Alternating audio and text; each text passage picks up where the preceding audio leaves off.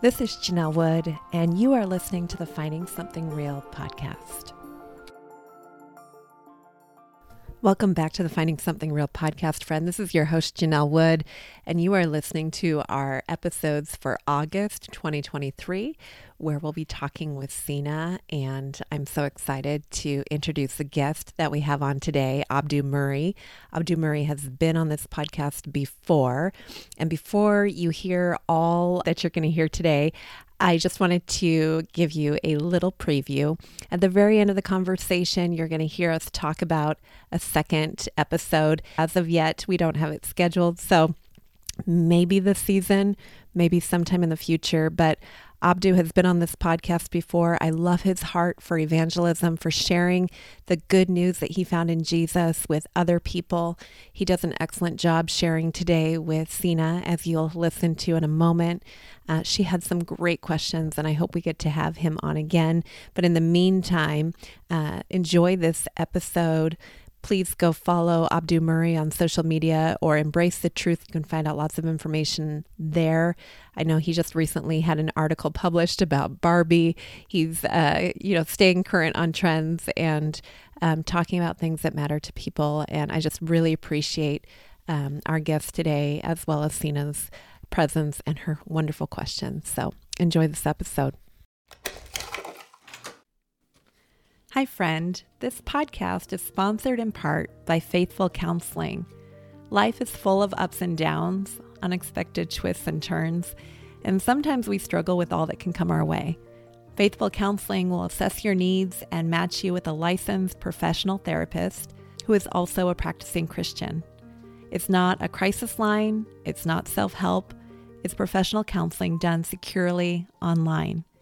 And as someone with a master's degree in counseling psychology, and whom at various times in the past 20 or so years has benefited from seeing a professional therapist, I know the value that professional counseling can bring. Because we all need someone to talk with, and Faithful Counseling can help.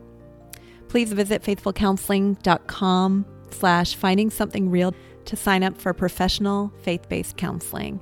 It's more affordable than traditional offline counseling, and financial aid is available. There's also a special offer for Finding Something Real listeners to get 10% off your first month at faithfulcounseling.com slash finding something real. Thanks again to Faithful Counseling for being a sponsor of this episode. So, friend, why Christianity? There's so many religions out there, lots of versions and stories of God depending on what you've been taught to believe or where you came from. How do you determine what is true when you're afraid of believing a lie?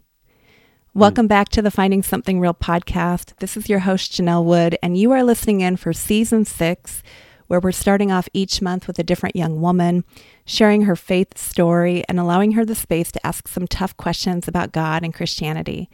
This month, our content is being curated for or by or with uh, one of my favorite young women. She's our Danish exchange daughter. Signe, and she's actually here today. Signe, hi. Hey, thank you for that presentation. that was nice. Uh, well, you rushed out of your culinary arts class today, the- and your presentation. uh, I know you had yeah. a project over there. Um, thanks for being here, even though it came at a sacrifice.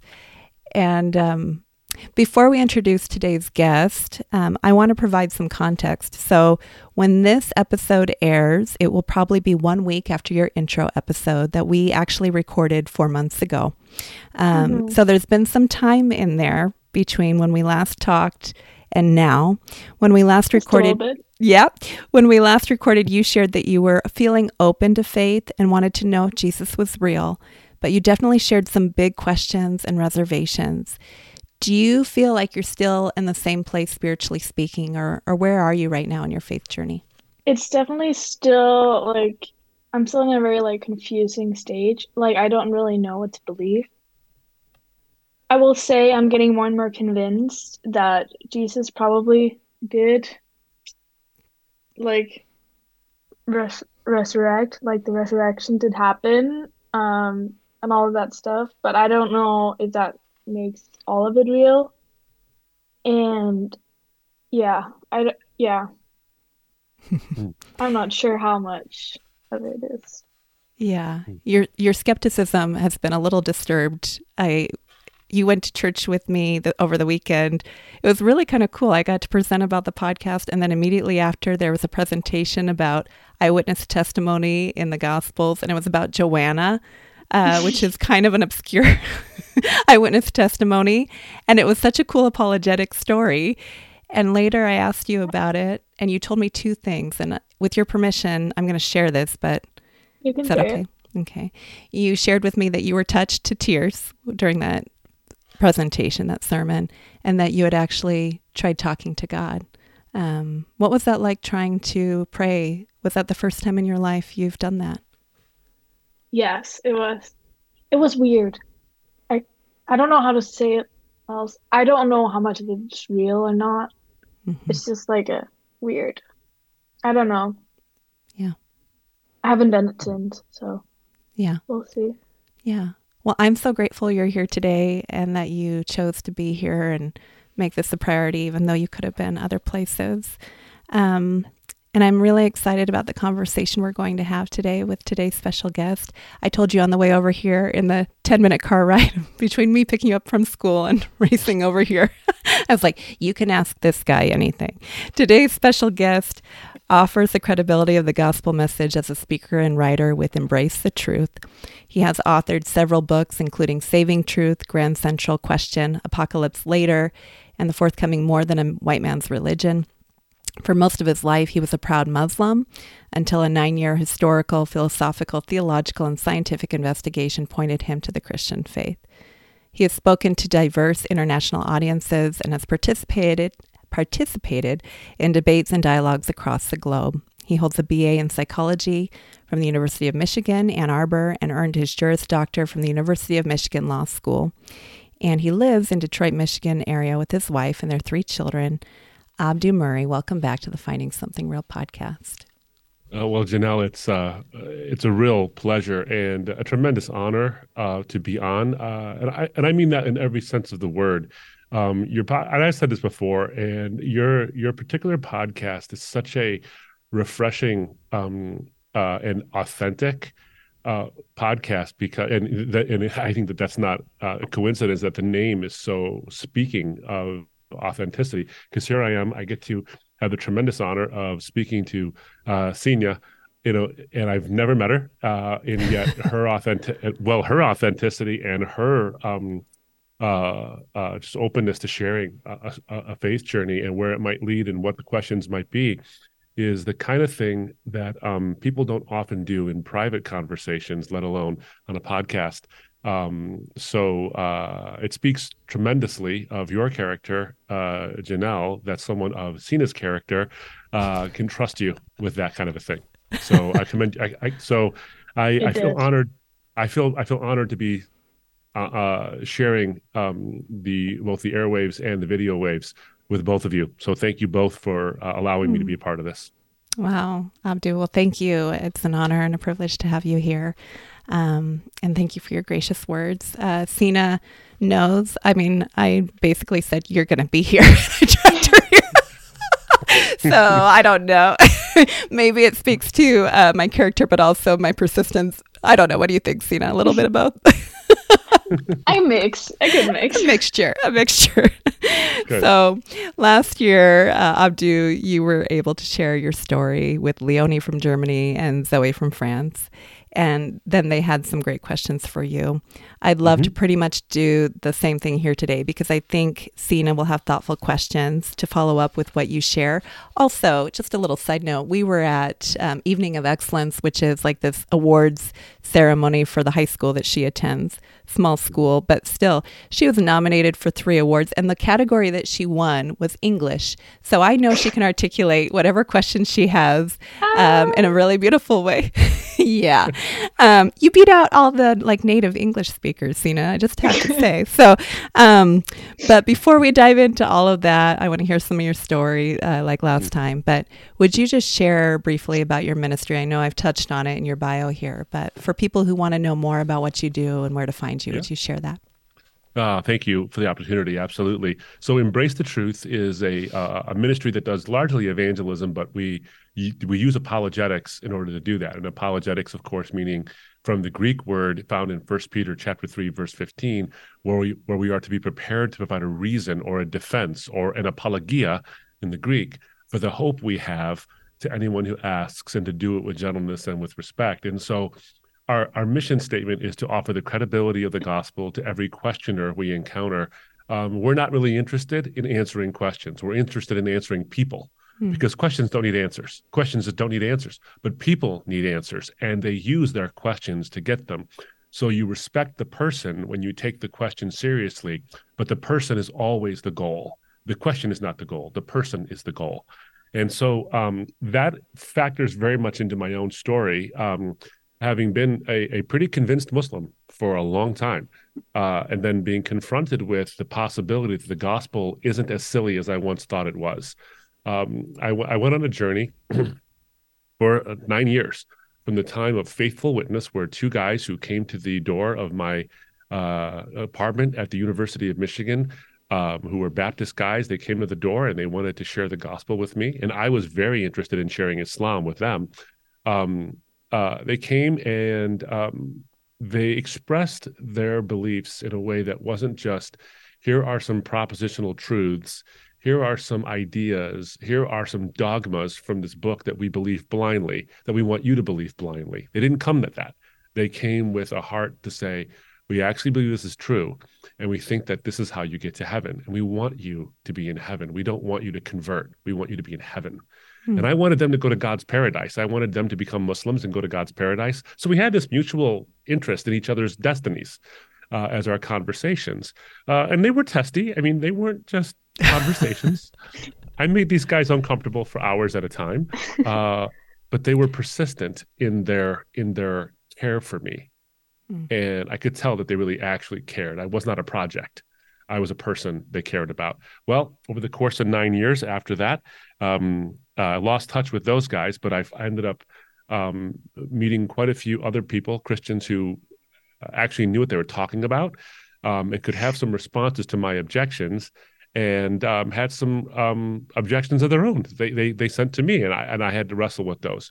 Over the course of that nine years, I began to study every ism and schism there was, whether it was Islam and Christianity or atheism. Um, should I be an agnostic? Uh, what about Buddhism? How about how about um, you know uh, uh, Hinduism or other versions of uh, some form of pantheistic belief systems? All of them began to fall away, and really the the issue began to become uh, Christianity and Islam. And I became a I became a Christian over nine years, even though the answers that I that were sufficient for me to become a believer, uh, I found those in two. And I say that very particularly because you're not going to have all the answers. If we're waiting to find out all the answers that a that my particular worldview might answer, whether it's Christianity or atheism or a secular humanistic thinking or Buddhism or Islam, if you're thinking that this will give you all the answers and then you can believe it, well, then you're never going to find anything that's going to be worth believing.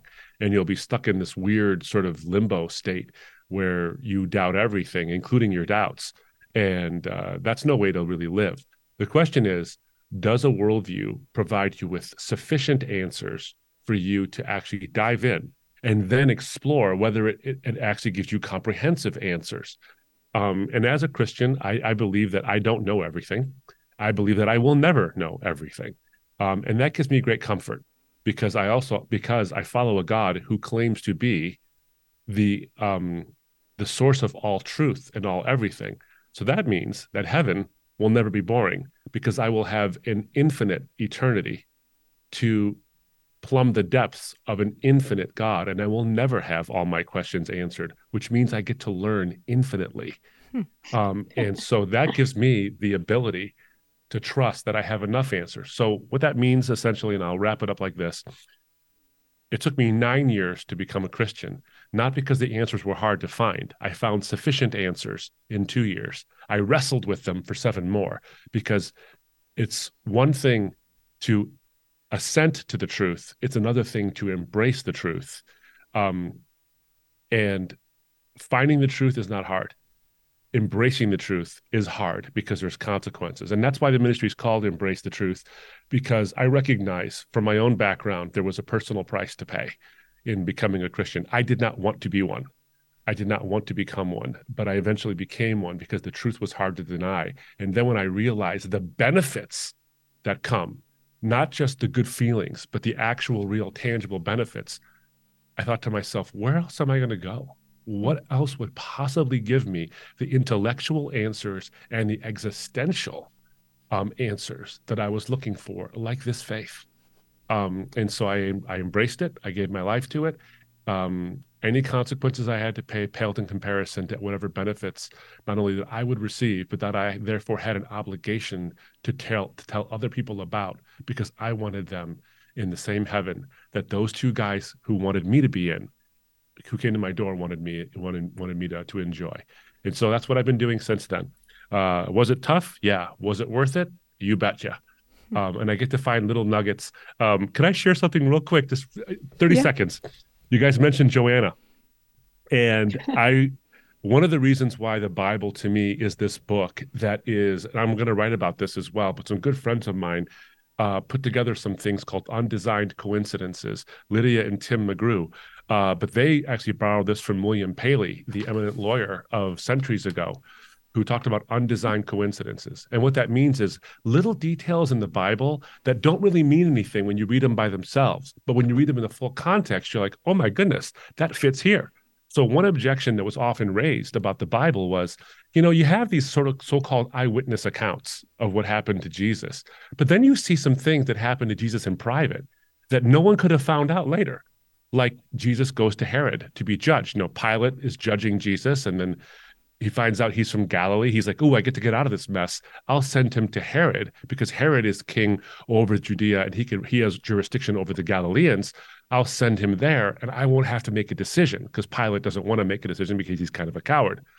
So he sends him to Herod, and then you hear the story about what happens to Jesus. He's not with his disciples; he's by himself in Herod's court, and Herod starts to basically make fun of him and the question becomes well, Jesus goes from there to Pilate to be crucified and all these things. How did the disciples actually know that happened? And in comes Joanna. Um, you see in Luke chapter 8, verse 3, that Joanna, the wife of Chuza, was the manager who was the manager. Chuza was the manager of Herod's household. So Joanna is one of the people who follows Jesus, and she happens to be related to his disciple, one of his disciples. So she's the she is the wife of the manager of Herod's household. So this story you would never hear anything about. The Bible actually answers how you'd know anything about it because Joanna was actually related to a guy who was there. Mm-hmm. So the eyewitness accounts just dovetail so beautifully. And so you mentioned that, and I just whenever I think of Joanna and someone mentions her, I just remember her role was not insignificant. Not only was she a supporter of Jesus's um, financially, uh, but she actually helps to corroborate the credibility of what happened to him. Mm-hmm.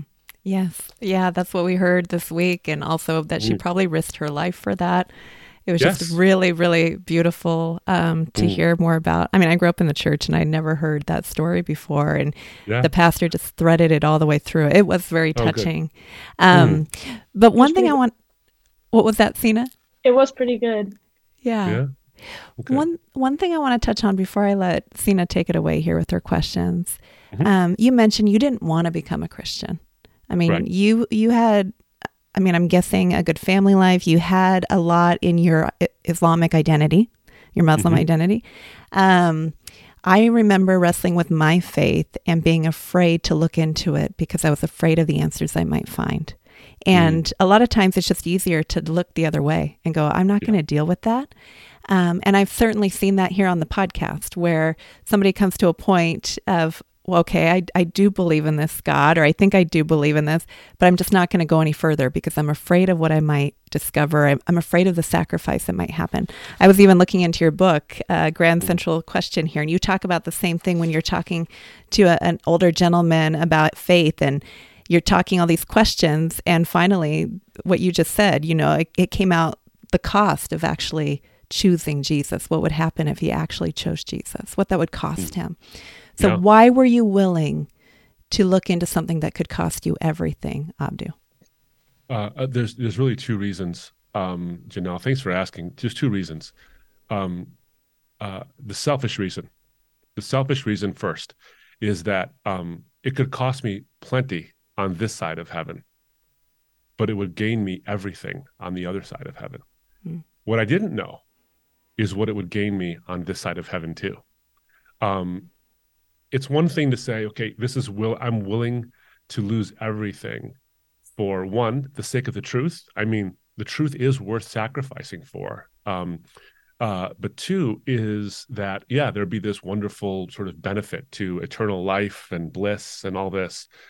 Um, but there's also something that happens when you do that within your own life, where there's a satisfaction that comes. You know, it was Chesterton who said that uh, joy is the gigantic secret of the Christian because for the Christian, all the central questions of life, not every question, but the central questions of life have found answers, like meaning and morality and destiny and origin and all these things.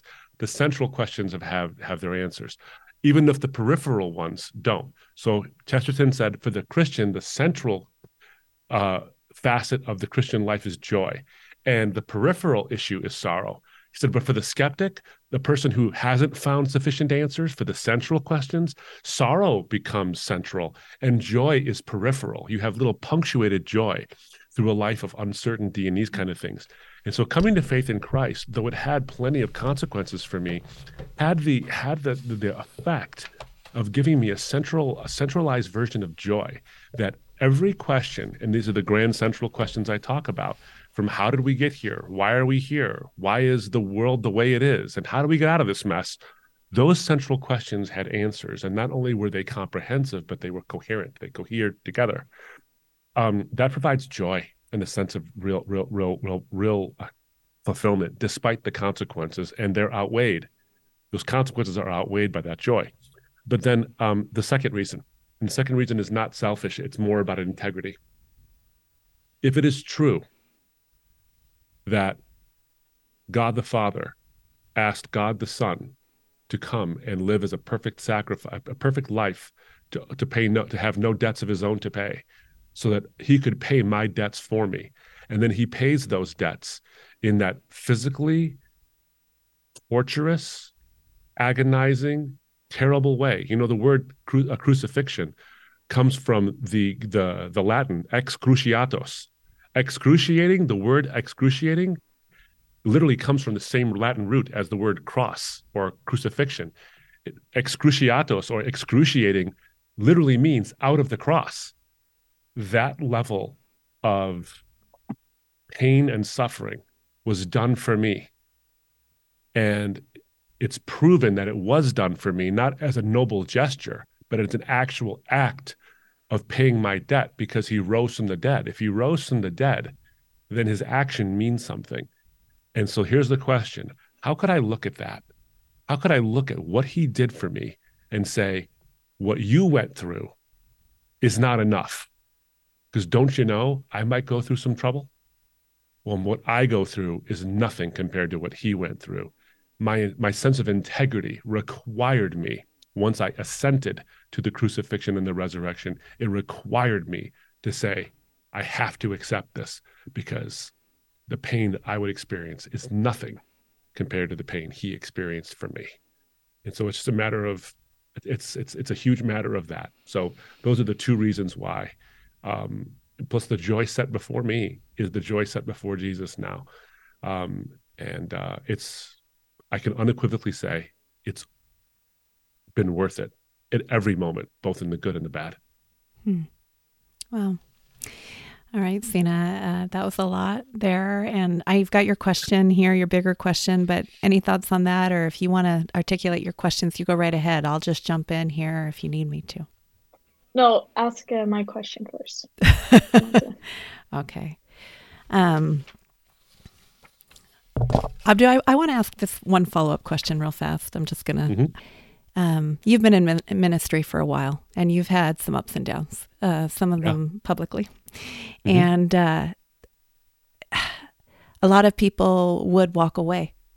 Um, they would say, ah, people, this is a big mess.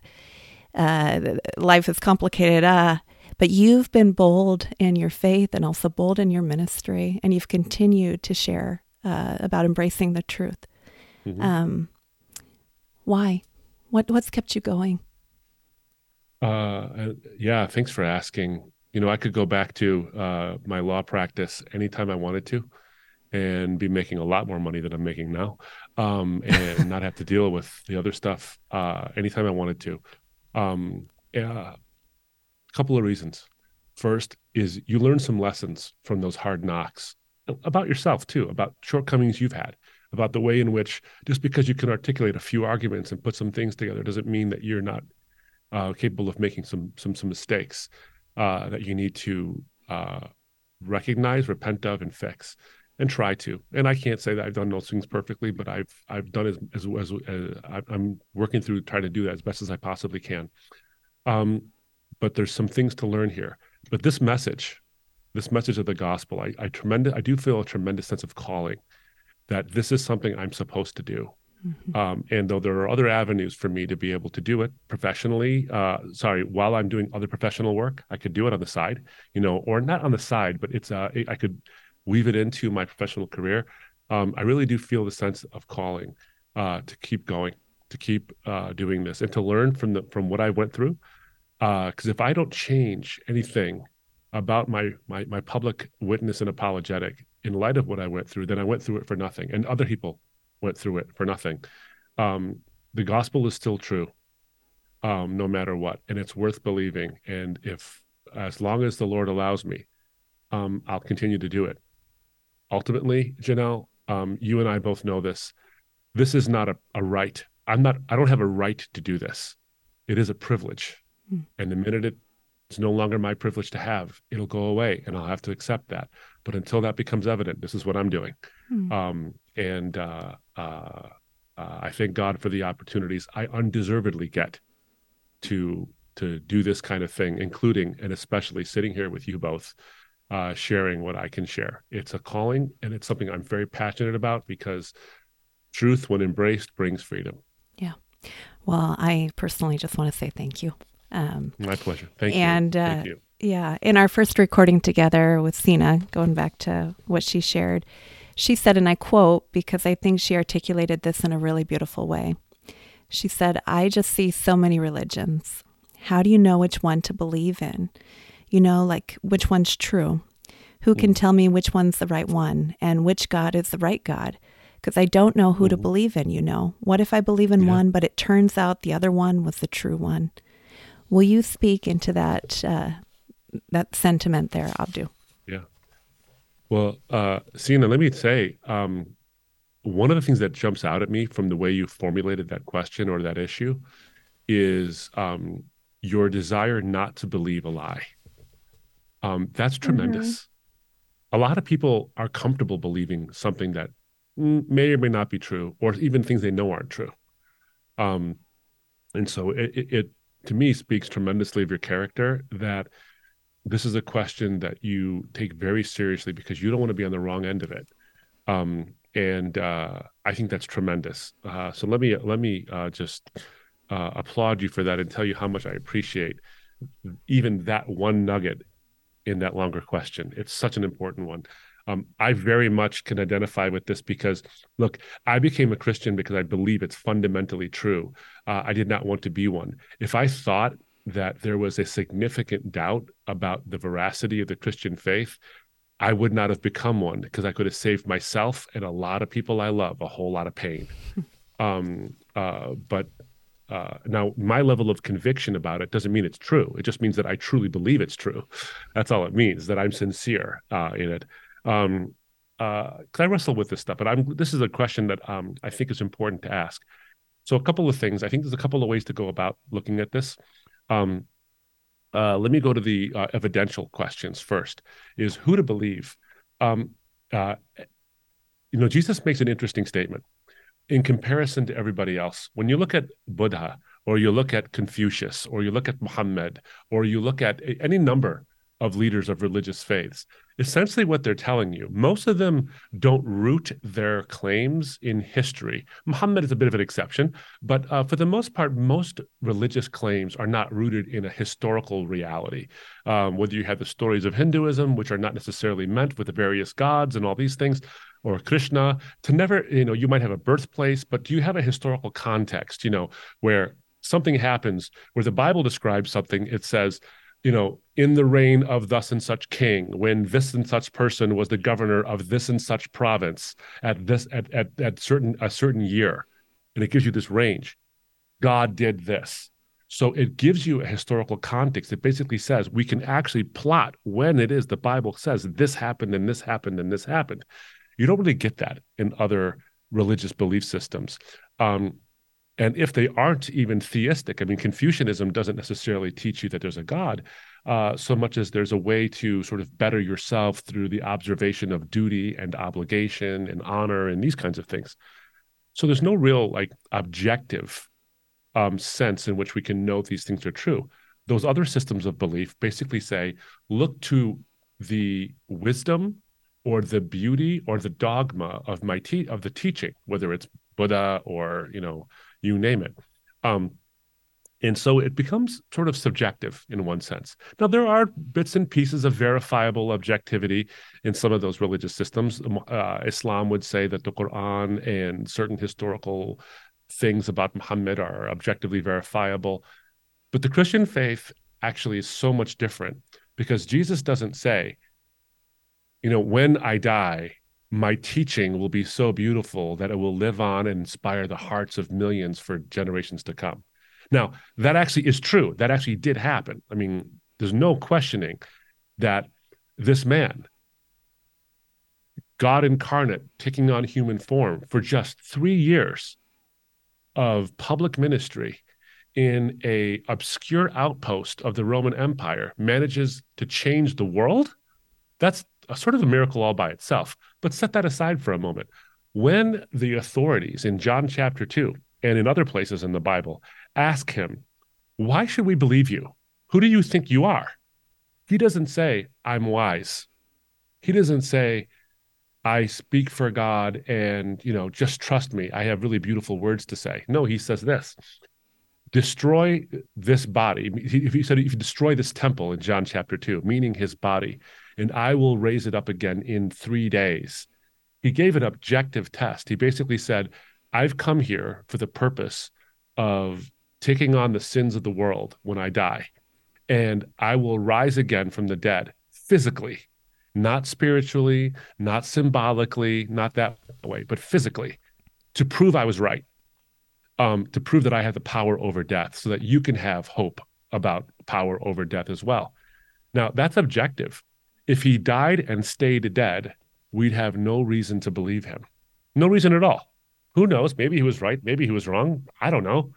But if he died and rose from the dead, we have every reason to believe only him when it comes to religious claims, because guys who rise from the dead tend to have credibility. You know, that's pretty good badge. Like, hey, who should I believe? Well, that guy, because he can rise from the dead at will. You know, that's not a bad a bad credential to have.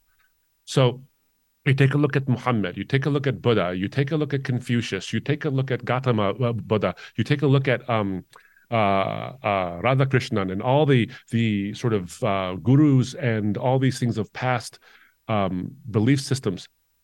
Either they're dead or dying, and they stay that way. Only one rose from the dead.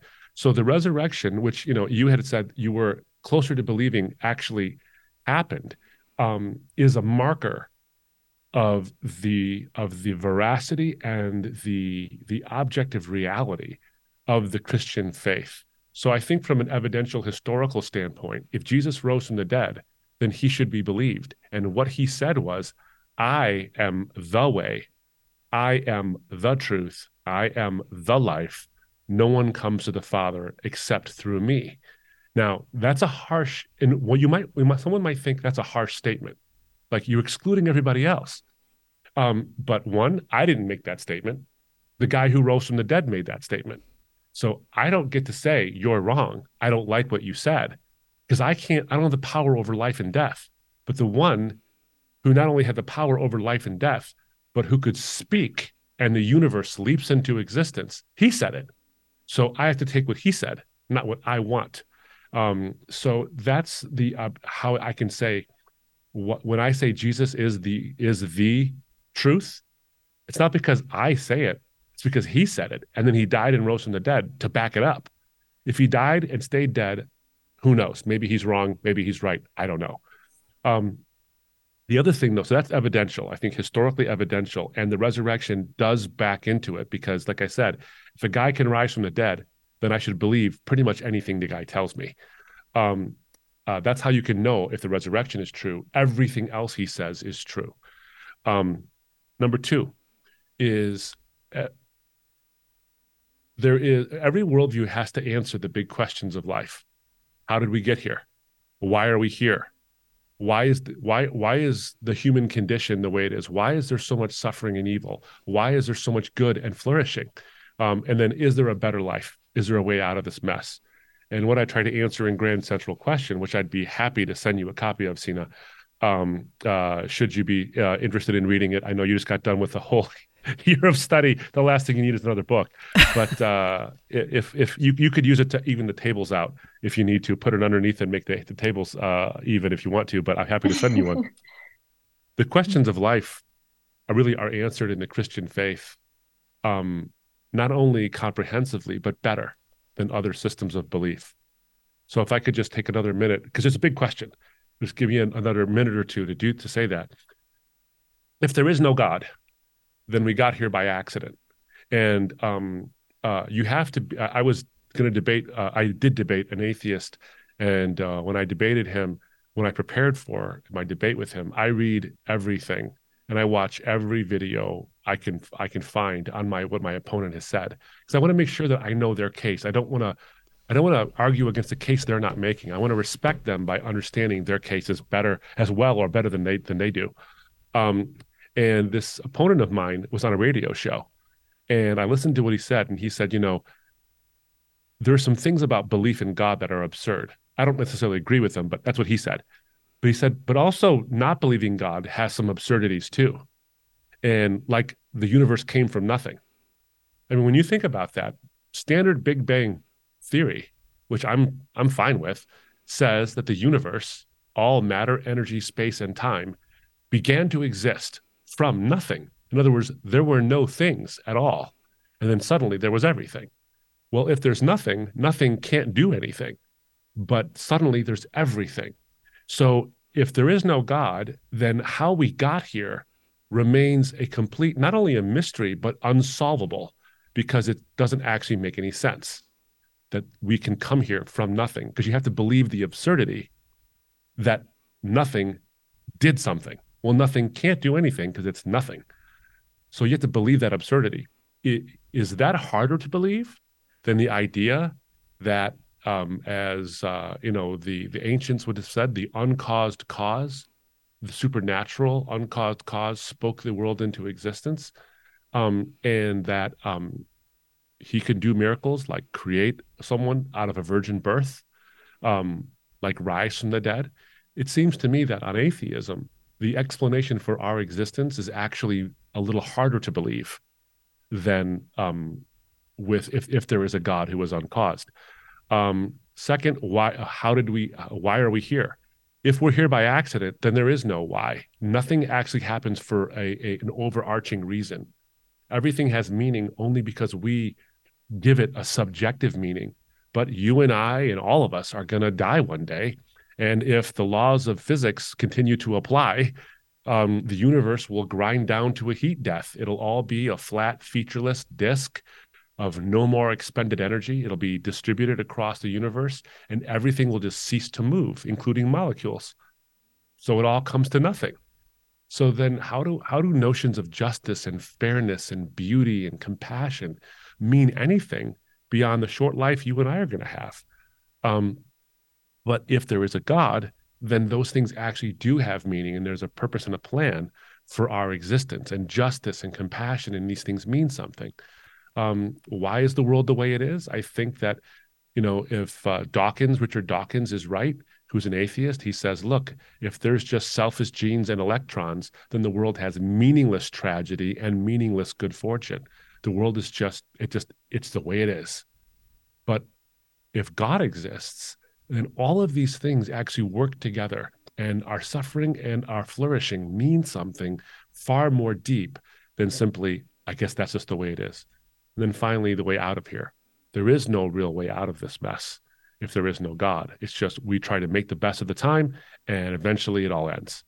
But on the Christian faith, re- reality, though it is decaying, actually is redeemed. And so not only do you have the historical context for the resurrection of Jesus, but you have really good answers, I think, to the fundamental questions of life in distinction to other systems of belief. Islam, atheism, Hinduism, and those uh, those views, they try to answer those questions, but I think that those questions don't actually cohere as well as the Christian faith does. I've gone on for a long time, uh, so I apologize, but the question is such a big question. Um, so if you looked at other religious systems, they deny the resurrection of Jesus as a historical fact. And that historical fact is actually a fact. So if they deny it, then they can't be true, at least not on this one important point. And if they deny that Jesus was who he said he was, and yet he proved he was who he said he was, well, then those those systems of belief are inadequate compared to the adequacy of the Christian faith. So you can do it by process of elimination, but you can also say the positive case for the Christian faith actually proves it to be true. Now, does it prove it to an absolute certainty? The answer is no. But you don't know anything to an absolute certainty. I mean, look, we live in an age of AI right? I could be a computer generated image. Uh, now that now that, but I mean, it's not even a joke really anymore, right? I mean, yeah. it could deep fakes are real. Um, we I watched it's Star Wars Day today as as we're recording this thing, um, and you watch one of the Star Wars movies, and they've in, they've created entire actors from previous videos of those people. They're not even there, mm-hmm. and they look real. Um, so, but we, we we we trust what we can know to a degree of certainty based on high probabilities. So I think the Christian faith has those probabilities in its favor and it answers deep questions for us. So that's, I mean, there's a lot more to be said about such an enormously important question. Uh, but that's a start. Um, I went on for a while, like, that's a start? My goodness, how, is he ever going to shut up? Uh, and the answer is yes. I'm going to shut up now. okay. Well, I do have a question. Yes. So Friend, if you're enjoying this episode, you may also enjoy exclusive bonus content each month. Finding Something Real is a podcast that has some costs associated with it. We have a website, monthly subscriptions to stay organized. We design things. We like to pay an assistant producer who keeps things going around here, that kind of stuff. We're not in the business of trying to make money, but we are in the business of wanting to keep this show going and be sustainable. So we use Patreon. And if you haven't heard of it, Patreon is the best place for creators to build memberships by providing exclusive access to their work and a deeper connection with their communities.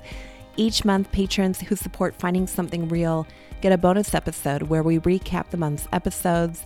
Often, those episodes feature our co hosts, and they will often share what this journey was like. There's other perks over there too, and it's easy to get involved. Just go to findingsomethingreal.com and click support at the top of the page. We'd love to have you over there in our Patreon community. Now, like, if I do believe in the resurrection, and mm-hmm. but then Christianity only began at one point, right? What about all the people before that? Like, and I'll I'll tell that later, but I have some skepticism about heaven. Like I have a bunch of questions about that, but sure. Like is it could it be that there was like it was all the like if there only is one God that everybody just had the same one and like different variations of it? Um because if he really like has that character like that I feel like all the all Christians are talking about like he's such like he loves the people he created wouldn't he send everybody to heaven then? Like, yeah. what about the people before, like before Jesus yeah. came? Yeah. Uh, so those are um, uh, great questions, by the way, um, and they're all related. But I do want to separate them out if I could, just because I think that they're related, but they're I want to answer them piecemeal if I could. So let me take the first part first, which is Okay. uh, what about those before Jesus? So Christianity as a movement in and of itself, which proclaimed Jesus to be Messiah, the one who delivers and redeems the whole world, that yes started as that movement with that name in the first century, uh, so two thousand years ago. That's true, but does that mean that the the belief that God would send a deliverer, a Messiah, to redeem the world started then? The answer is actually no. Because when you look at the Old Testament as one record, and I know there's other, you know, you look at other people and other groups and say, what about them, you know, the outside of Israel? Um, what do you have? Let me let me go back and say this. When you look at the biblical account, the biblical record, you have a couple of things that are really interesting. First is that you have the um, the first people in in the Christian message who are Adam and Eve, and when they fall, when they sin, um, because their sin was they wanted to be like God, they wanted to take His place essentially, and so they sin and they fall, and they're suddenly ashamed of their sin. Uh, they try to clothe their nakedness, which is like a symbol for their sin, for their for their shame over this. They try to clothe it with leaves. You'll see this in right in Genesis chapter three. They try to clothe themselves with fig leaves and other things to clothe their nakedness. Um, and God says that they are still na- basically they acknowledge that they're still naked. And so what ends up happening is is that God actually clothes them, the Bible says, with animal skins. Now, why that's important is because that is uh, a, a, a statement that something had to die to cover up their sin because their nakedness is a symbol of their sin. In order to cover that up, something has to pay the price. But God doesn't want Adam and Eve to pay that price, the full price, which is a spiritual and a physical death. He doesn't want them to. So, the first symbolic act that God does to show his love for all humanity is that he clothes the first humans in animal skins, which shows that something has to pay the price for you if you're not going to pay it. And that's the central Christian message. So, from the very beginning, all the way back to Genesis chapter three, and in fact, I would even say Genesis chapter one, if you see the story unfolding, what you see is in the beginning of the world, from the Christian point of view, that God does so love the world because he clothed the very first people in a sacrifice that God himself makes, which is foreshadowing the sacrifice that God himself would ultimately make of his own son. So he doesn't leave suffering to the animals and to humans. He engages, and that's that, that's from the beginning. Now that message starts to spread all across the world um, in in some senses, and human beings, because of their sinful c- condition, essentially start to to change or mutilate that message in some ways as well.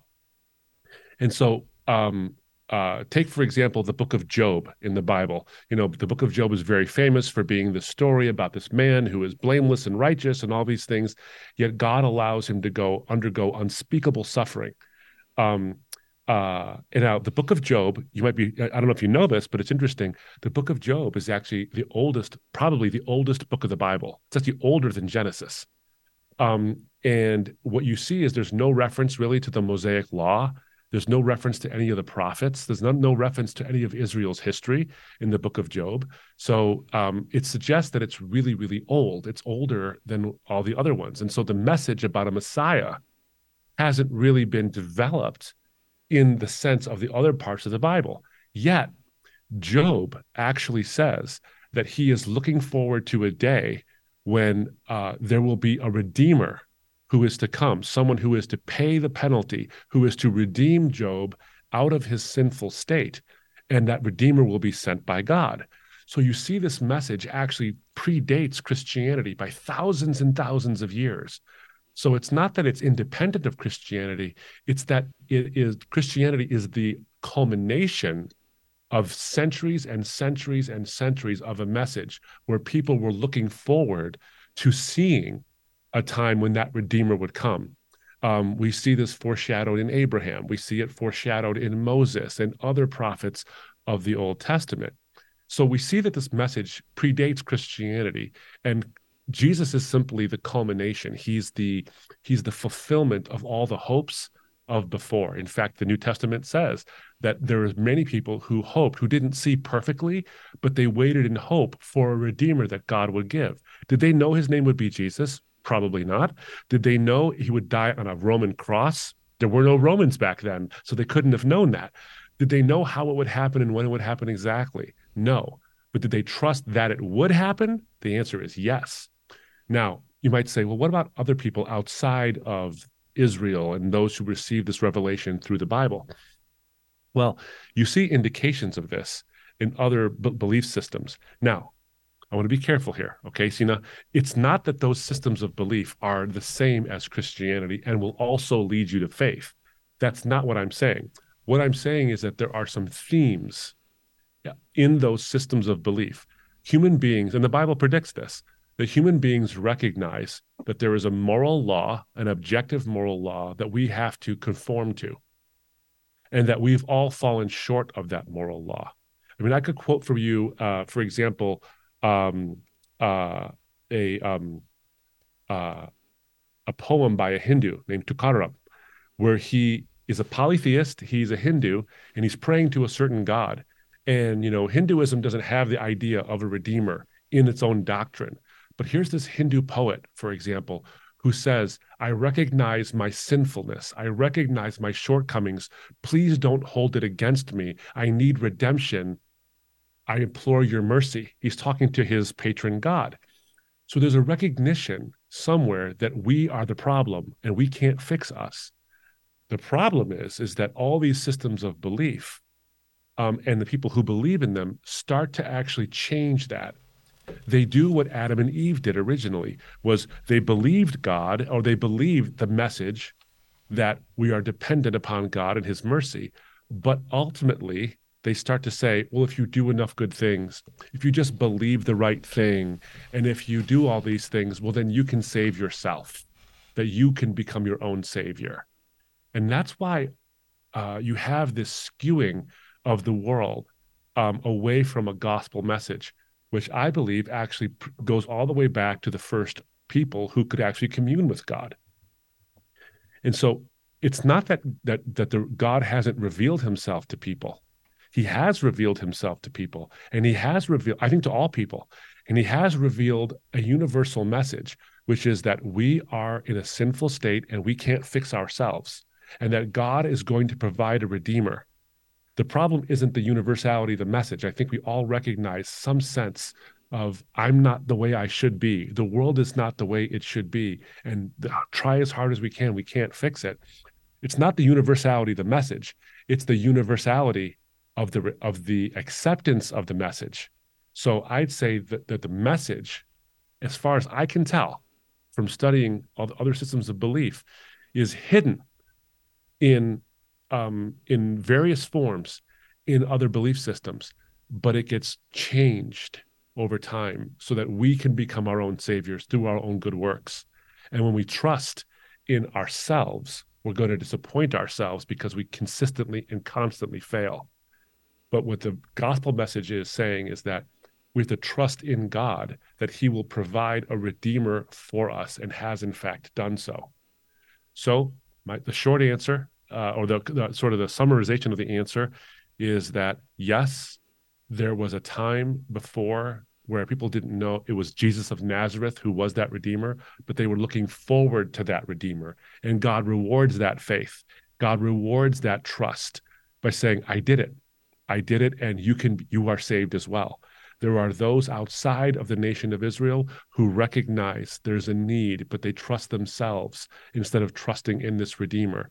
And so I can't speak to whether someone who lives in, you know, parts of Mongolia who've never heard the gospel message could uh, either before or after Jesus' time could have trusted in God as a Messiah or Savior. Maybe he they, they could have.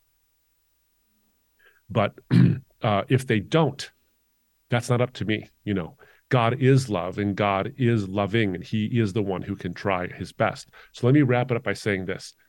People don't go to hell because they believe the wrong thing. This is this is critically important. People do not go to hell because they believe the wrong thing. People go to hell because they trusted the wrong person and they trusted themselves. If they trusted in God and that he would provide a redeemer for their for their sins that that's what salvation's all about. That redeemer happens to be and only be Jesus. But they trust in that. I'll leave that to the God of the universe to to to decide whether or not their faith is genuine. That's not for me to say. Um I can tell you story after story after story of people I know uh, who've never heard the gospel message preached by somebody before, but God came to them in a vision or a dream, usually dreams, and reveals to them that they've He has sent His Son to die on a cross for their sake, and they believe that message, even though they've never read a Bible, even though they've never heard a preacher preach, and they come to believe that message. God can break into anyone's life um, and redeem them. He doesn't need me doesn't need Janell to do it. I get the privilege of being a part of that process, but he doesn't need me. The number of believers I know who've come to faith, irrespective of Christians, is is remarkably high. So God can do what He wants to do uh, in in His revelatory way, uh, but He chooses to use me. And so the last part I think is, you know, if God has this character, wouldn't all people get to go to heaven? Um, God respects God respects our choices. He gives us the free will to accept him or reject him, which means he has to leave enough room in life where we could actually reject. But he gives us enough evidence where we are perfectly rational to trust him. What that means is this is that there are going to be people who reject him and God is going to respect their wishes. He's not going to drag them into heaven kicking and screaming. Um, But I think if you were to look at every other religious system in the world, they're very different from each other, except in one way. And that one way is this they all say, if you do enough good things, you'll achieve enlightenment, or you'll achieve moksha, which is release, or you'll achieve divinity, or you'll achieve heaven, and God will smile on you for your good efforts and for your sincere heart. They all say that we can be the solution. Um, it's only the Christian faith that says, no, we're the problem and God will not leave us in that state. So every other system of belief says if you do enough good things, you get to go to God. The Christian faith says God will do everything in his power to bring you to himself. The only God who ever sacrifices for those who hate him is the Christian God. And so to me, I don't think we can ever really say, God, you didn't do enough to save people. He sacrificed his own son. And he made it obvious to all of us that we need a savior. And he's provided that savior. So I think he can he he rewards that kind of faith um, as well. It's a very challenging question, and I appreciate what you've you've, you've said. Um, but I do think that if you were to look at the God of the Bible, it'd be very hard to say that this this God didn't do enough to try to save people. I think he's given us a lot of reasons and a lot of evidence um, to know that we need a savior and that we can trust him that he's gonna he's either gonna provide it, and I think he actually has provided it. Um, I have I have a question. I don't Please. I don't know if it's like anything you can answer, but I always thought that like heaven and hell was like a metaphor for something or something. I don't know, but for me it's kind of like irrational. Like I don't know why it's there because I don't know if we need it. Like I think I mentioned this to you before, you know. Yeah. Um, like my whole question about it is like, yeah, why do we need it? Why do we need to go somewhere after? I mean, I get that there's the hope that if you don't think your life is enough here, if it's like, because there's like people who live horrible lives, that it's giving hope and like helping them to live that life. But yeah, I don't know. I don't understand why it's there, heaven and mm-hmm. hell. Okay. And for me, so, like hell to me is completely like unimaginable. Okay. I don't know why. Term, but... Could I, could I ask you a couple of unpacking questions just to make sure I, yeah. I understand it? Um, so uh, you start off by saying that it's more they're more like um, symbolic or metaphorical, right? Like it provides hope. Heaven provides hope, and maybe hell provides an incentive to not do bad things. Is that kind of is that what you mean? Yeah. okay. And then, um, so, but why is it logically, why is it needed for us to go somewhere after this, this life? Can't it just be over? Yeah. Okay. And that you, the, the last thing you said was that hell is unimaginable. What do you mean by it's unimaginable? For me, it's just like, I don't know. I just, I don't see like I don't understand why there's a devil, you know? Like, Mhm. where is it there? Like, if God really did create all of this, and like also, yeah, like who create, how did God happen, you know? Like, Yeah. if God Sure. really created all of this, why did he create a devil or Satan or what it is? Why did he create Mhm. hell, you know? Yeah. Yeah. Like, why Yeah. is So, that part there? yeah. Um, well, that's, so these are all great questions. yeah. Yeah. Um, We may have to schedule a part two. we might, we might have I know that was why I was like, I don't know if I'm gonna ask it. I was like, it doesn't No, No, these are really fit great. It's great. I got to tell you, it's great. I, I boy, I, I blathered on about other things for so long. I feel like I maybe interrupted your questions. I'm so I'm sorry about that. Um, so let me let me try to be succinct on this, and maybe we can follow up. Um, uh, uh, so uh, heaven and hell exist. Heaven exists as a gift, um, because what heaven is in the Christian faith is not what people tend to think of it in terms of either Hollywood or things you grew up with. You know, we're all you know these just just spirits bouncing around on clouds playing harps and all this stuff and just singing all the time. That's not what heaven actually is. In the christian view heaven is physical. Like when i'm resurrected uh, uh in at, at the end when history ends and eternity is ushered in that eternity is actually physical so it's a real existence my body will be raised glorified just as jesus's body is physically raised glorified but I won't be merely physical. I'll have tremendous abilities that I wouldn't normally have in a limited physical body. I'll have a, a, a, a glorified physical body. So heaven is a different category, but heaven fundamentally, what heaven is about, is about relationship with God because for the Christian, heaven isn't just a physically blissful existence. Like I get all to eat all the chocolate I want and gain no weight. You know, not that kind of thing. I mean, that's I probably true, so. by the way.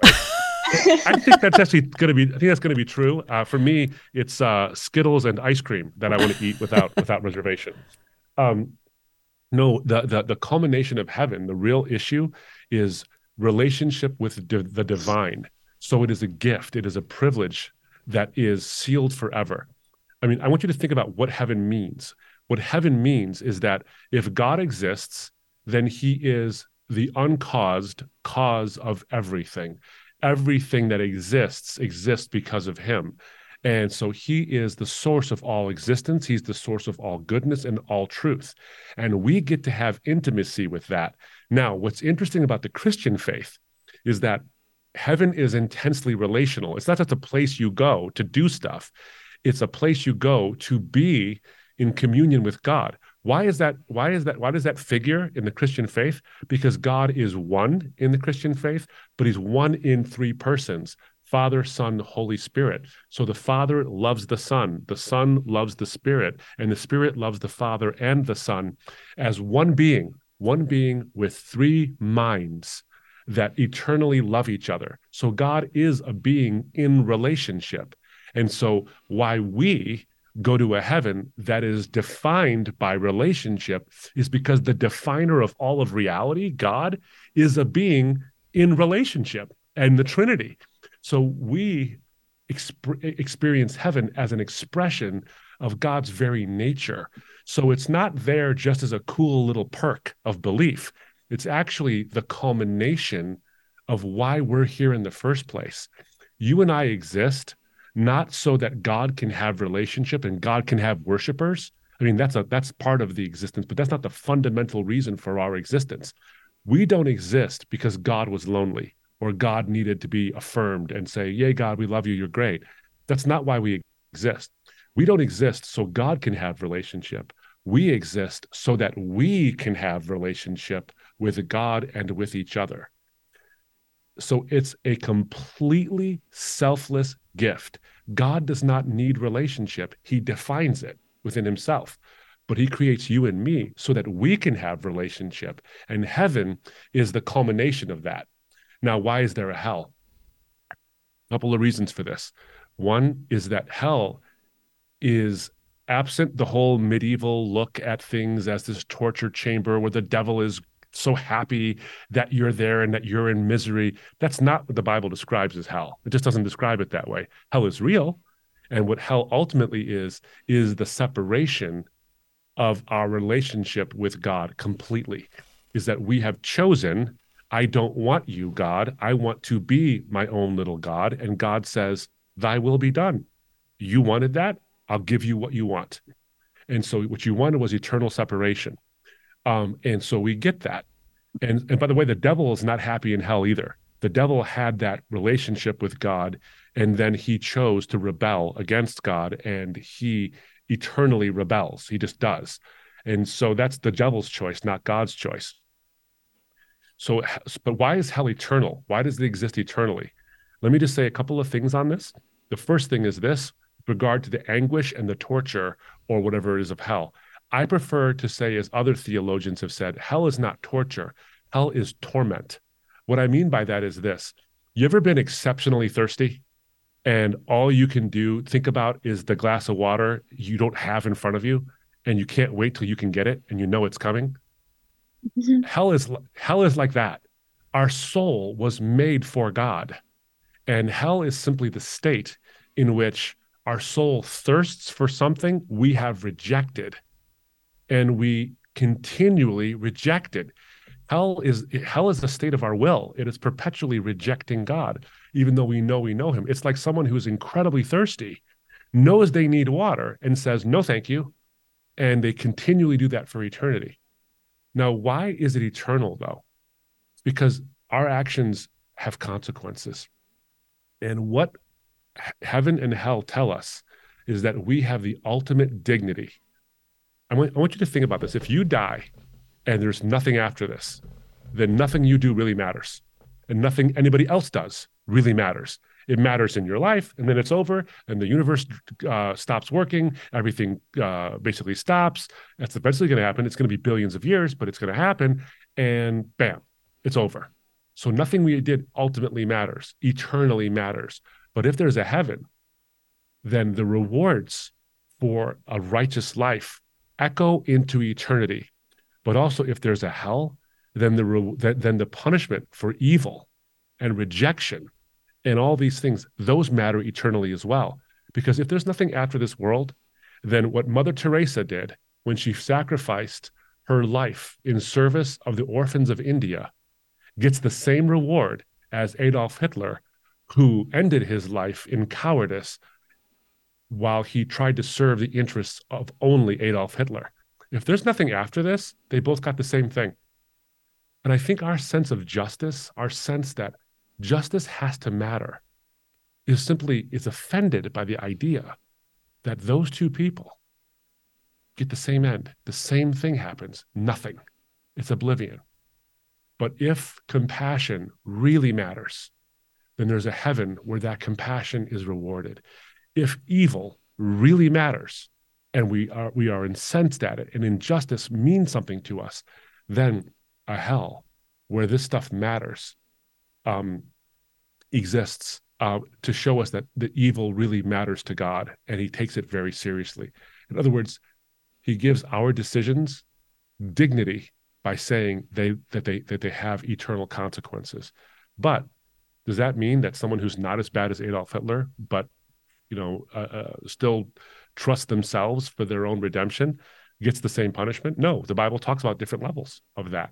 But also, the fact is, is that if you take pain, okay, like I, I blew my knee out trying to play basketball, and I had a tremendous amount of pain for a short amount of time.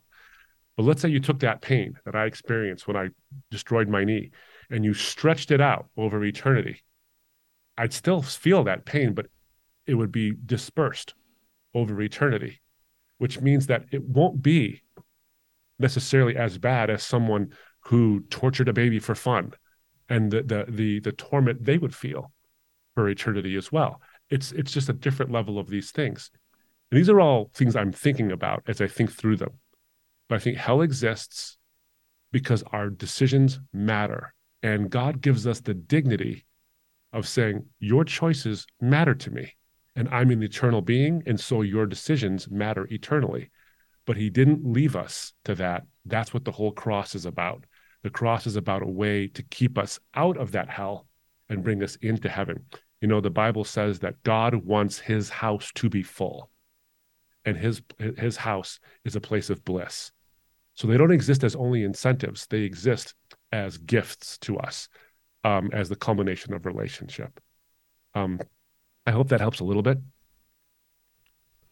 It does. It definitely made it more like a real thing because it's it's been a little like yeah I don't know I don't I don't know how much yeah I don't know it's so confusing though.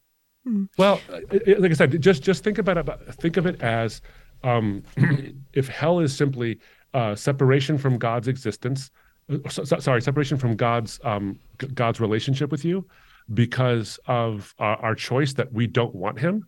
Um, God's respecting that choice, and heaven is the uh, fulfillment of our desire to be with Him. So they they exist as fulfillment of both of our desires, our desire to be with Him or our desire to reject Him. God gives us that that that that dignity, mm. and so if if they're only symbols, then the choices don't mean anything. But if they're real, then the choices do mean something. Signe, if it's okay with you, I'm going to propose something here. Uh, we're running long, and I I love your thoughtful questions, and I know you have some more, and I've got some marked here. I also know that Abdu has written some great books, and I have I have copies of two of them here. So here's my suggestion, and Signe here is a reader, Abdu, and mm-hmm. so I'm wondering, Signe, would you read the two books that I have that are his, and then we could set up another ap- appointment like this and we could further this conversation. How would you feel about that? Would you be willing to do that? That would that would definitely work. Yeah. Abdu, what do you yeah. think? Oh, I would be not only thrilled but tremendously honored. Yeah. Um, and I promise I'll be more concise. no, this was wonderful. The Finding Something Real podcast is about a journey toward restoration, eternity, or authenticity, authenticity. Authenticity. Yeah, and love. Which of those things stand out to you the most in your life right now, and why? Whoa.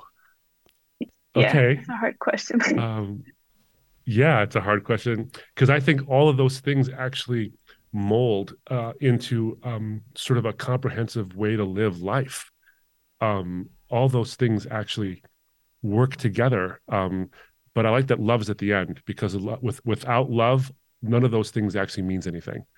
Mm.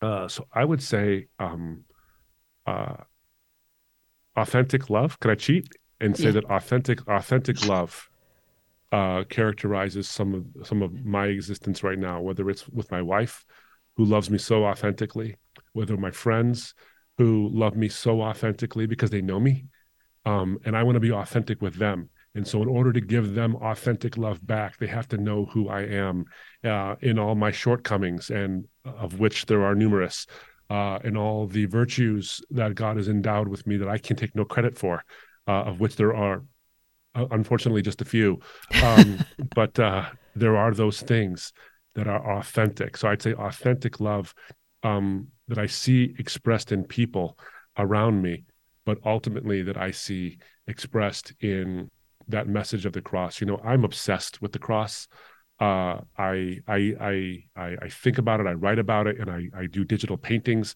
uh, these little doodle drawings that I do that I think are um, expressions of that. So authentic love absolutely. But uh, that leads to redemption and that leads to eternity and that leads to all these things. So um, I, am gonna cry foul. This is an unfair question I, I, don't have to choose. Well you're not the first one to complain about it well great question though you heard it here friend if you're listening this is part one you'll listen to part two soon uh, Abdu Murray, Signe, thank you both so much for being here. This has been a really yeah. beautiful conversation. I'm excited for part two. So thank you for and, answering my questions. Yeah. Signe, you're a very bright young lady. I'm looking forward to seeing what the future holds for you. Uh, I'm excited about what that is. You're clearly a bright young lady, and thank you so much for the honor of being able to respond to your questions. Mm-hmm. Thank you. Until next time. Thank you for listening to the Finding Something Real podcast, friend. This season, we are inviting young women to join me as they share their personal stories and ask honest questions or share objections to the Christian faith. We hope to feature a different story each month and then invite Christian guests on to share from their own journeys and experiences and maybe answer some of those questions in follow up episodes. Friend, the Bible says that Jesus Christ is the same yesterday, today, and forever. I believe with all my heart that Jesus Christ is still in the restoration, eternity, authenticity, and love business. I know not everyone has experienced that, but if you're curious at all at whether there's something real to be found in Jesus, I invite you to come back next week as we continue on a journey towards finding something real in relationship with Him. Until next time.